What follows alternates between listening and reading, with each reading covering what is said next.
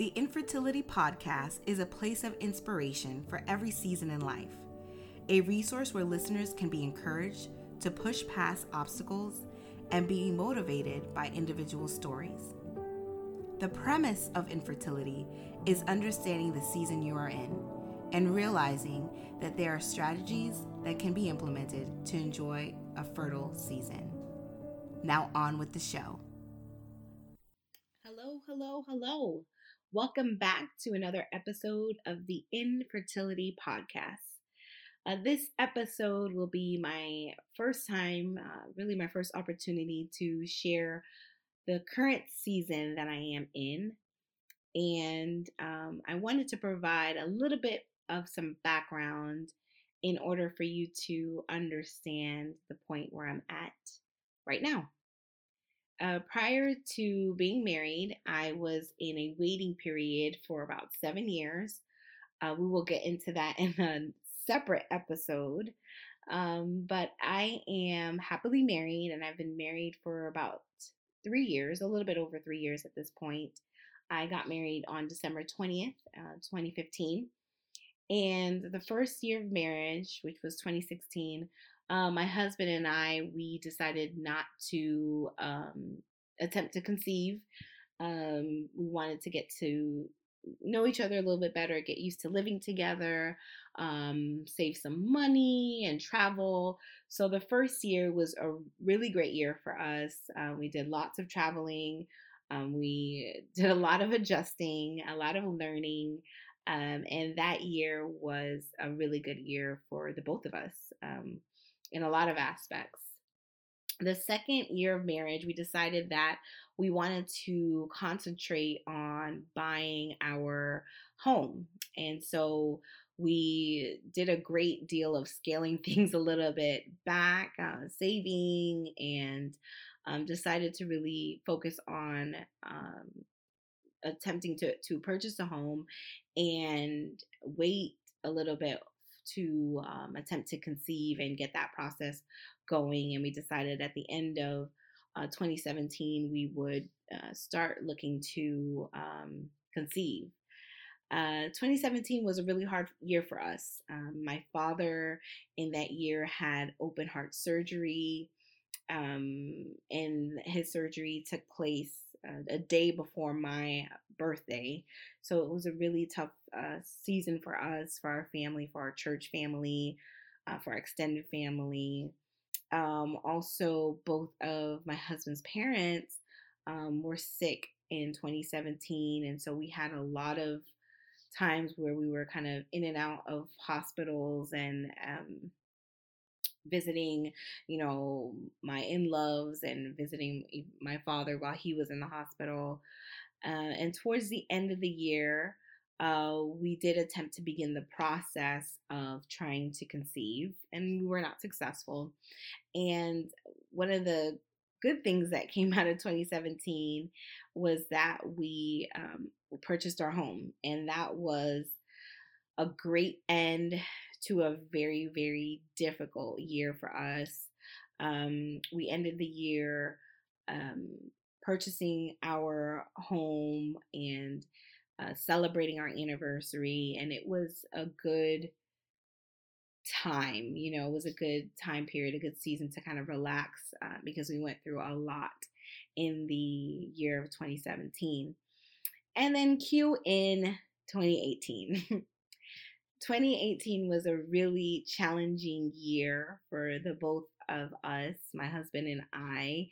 Um, in twenty eighteen, we were the ones that were hospitalized. Uh, I had a kidney stone. Um, my husband had some challenges um, of what we thought was um, possibly um, a stroke, and it was not, thankfully.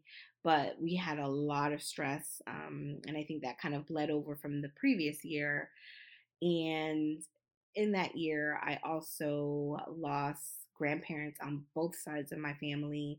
I lost my grandmother on my father's side in um, the beginning of the year. In the latter part of the year, I lost my grandfather on my mother's side.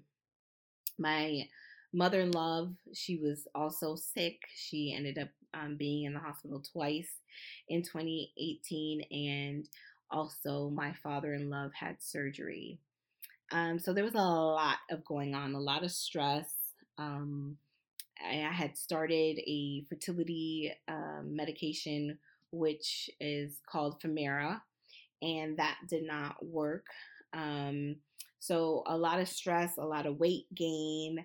Um, I started having some symptoms of P C O S, and I didn't realize at that point that um, those were symptoms of P C O S. I just thought, you know, everything that was happening was due to the stress that I was going through in the past, you know, couple of years. Um, and so I really wasn't paying attention to the warning signs that are common um, and commonly found with women who suffer with P C O S. Uh, so when Femara, when when the fertility medication um, Femara was not working, uh, we decided to try something new, and we uh, tried Clomid. And I got pregnant the first round of Clomid and did not know that I was pregnant. So the first week of twenty nineteen, um, I was in a great deal of pain. Um, I remember in the morning, I was in a meeting and things, I could feel that I was in pain, um, but it was getting kind of progressively worse. And I uh, was fearful that I had another kidney stone. And I was really upset because I was like, you know, I've been doing a lot better with my health, I'm, you know, really good with drinking my water. And I was like, I can't believe like I have another kidney stone. Um, so I went to the E R and they found Um, that I had a cyst on my ovary, which is a common uh, side effect with Clomid. And I also found out that I was pregnant, and I was in total shock um, because in my mind, I didn't anticipate getting pregnant in the first round, um, utilizing Clomid. And uh, two weeks prior to the hospital visit, I thought I had my menstrual cycle. So there was, in my mind, no way that I could be pregnant because I just had my menstrual cycle. And although all of those things were looming, you know, in the back of my mind, I was excited. Um, after about a year of trying to get pregnant, I was, you know, finally officially uh, pregnant. And um, I know that my husband was also um, very excited um, because we have been, you know, we're trying for so long. Uh, the challenge was, you know, I didn't really feel pregnant. Um, I had some symptoms, I had some nausea, um, but, you know, women who are pregnant, they usually say, you know, you just, you feel pregnant. And I did not really have that feeling. Um, I was excited. Um, I was exhausted, I was tired, but I think a lot of that had to do with the pain that I was also going through uh, with the cyst, with the ovarian cyst. Uh, the following week, um, so that would have been the second week of January, I began to have a miscarriage. Uh, doctors believe that I was roughly five to six weeks, um, and this is what is deemed as a chemical pregnancy. Uh, for those who don't know, a chemical pregnancy is a term used to describe a very early miscarriage, which occurs uh, before the fifth or sixth week of gestation, and it's before the fetus can be visibly detected on an ultrasound. Um, uh, chemical pregnancies are believed to affect about seventy-five percent of pregnancies that end in miscarriage. So the doctors really assured me that it's something that happens um, often and not to be worried, um, and just to really, you know, really remain um, positive. So after over a year of trying to conceive, I had to deal with the harsh reality that I miscarried. Um, and it was difficult. It was difficult not only for myself, not only for my husband, but for our families. Um, one thing that I realize is the impact that infertility has on you know, your support system. And I'm very well aware of the impact that my journey has had on my family, my friends, my church family. Um, it's like everyone is going through it with me, and they are, you know, being as supportive, supportive as they can be, um, without overstepping their boundaries. And so when I think about the different subject areas that I could have decided to discuss on this first episode, dealing with infertility, God really dropped in my spirit grace. Grace is defined as simple elegance or refinement of movement. It is courteous. It is goodwill. From a biblical um, perspective, grace is a gift that is given to us from our Heavenly Father, and it's given to us through Jesus Christ.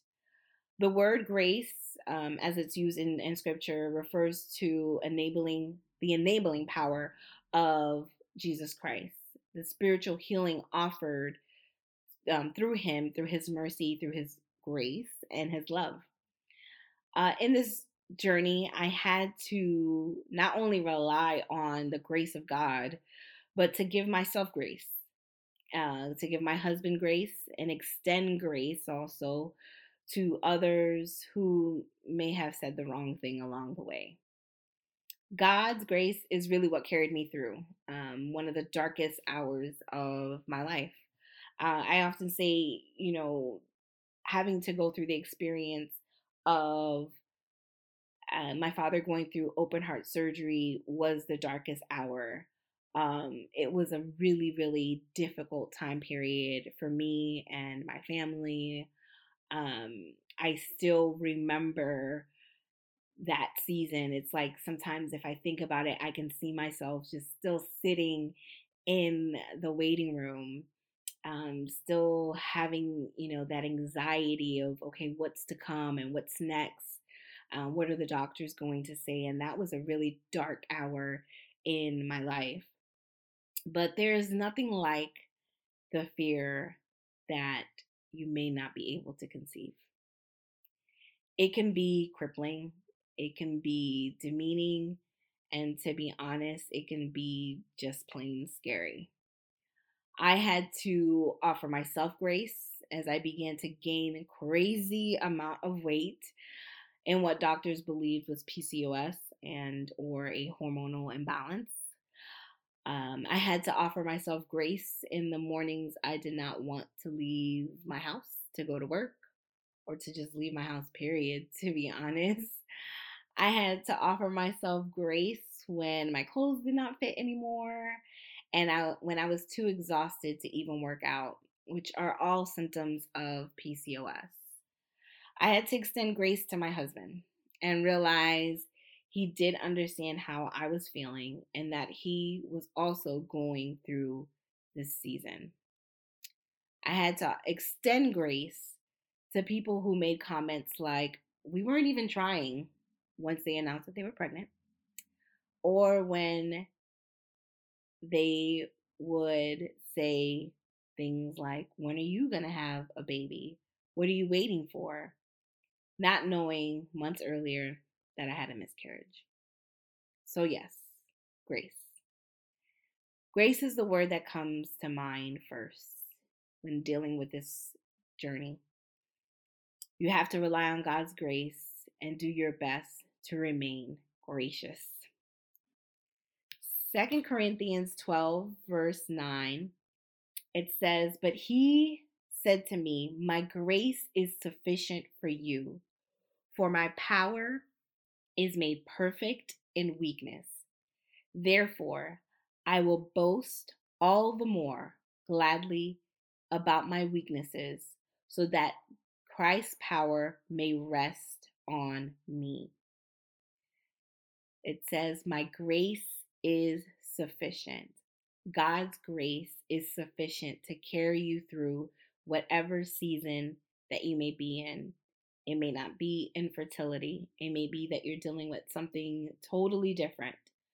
But the scripture confirms to us that his grace is sufficient for us. It continues to say that his power is made perfect in weakness. So when we are weak, he is strong.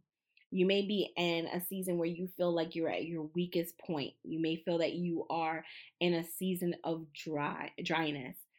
Understand that God's power is made perfect in your moments of weakness. He will get glory in your story. It may not look like it. It may not feel like it, but his power is made perfect in weakness. And it continues, the verse continues to say that that that we boast even more in our weaknesses so that Christ's power will rest on us.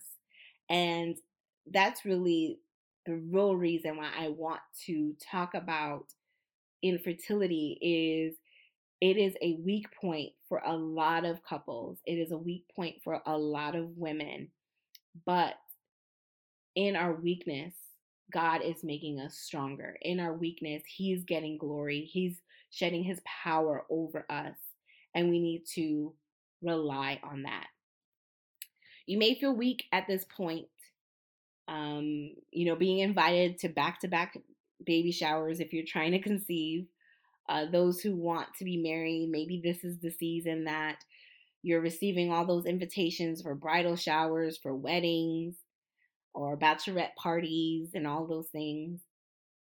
You may be wanting to purchase a home, and this is the season that everyone's having a housewarming party, or they're purchasing um, their homes, and you're seeing the pictures on social media. Others may be celebrating promotions or graduations, and you wish to be in their shoes. Remember, his grace is sufficient, and his power is made perfect in our weaknesses. Again, his grace is sufficient, and his power is made perfect in our weakness. So rely on his grace in this season. He promised that he will never leave us nor forsake us. His grace will cover you in this season. Remember to give yourself grace, to give your partner grace, to give grace to others as they're, you know, maybe making comments that, you know, sometimes it's not really coming from a bad place. Offer and extend that grace to them in this season. His grace will cover you in this season. Thank you again for tuning in. I'll catch you on the next episode. I hope you enjoyed this episode of the Infertility Podcast. Be sure to connect with me via social media. You can find me on Instagram at I am Danielle Joseph, or on Facebook, Master Mentor and Minister, or you can visit my website, which is w w w dot i am danielle joseph dot com. Thanks so much for tuning in.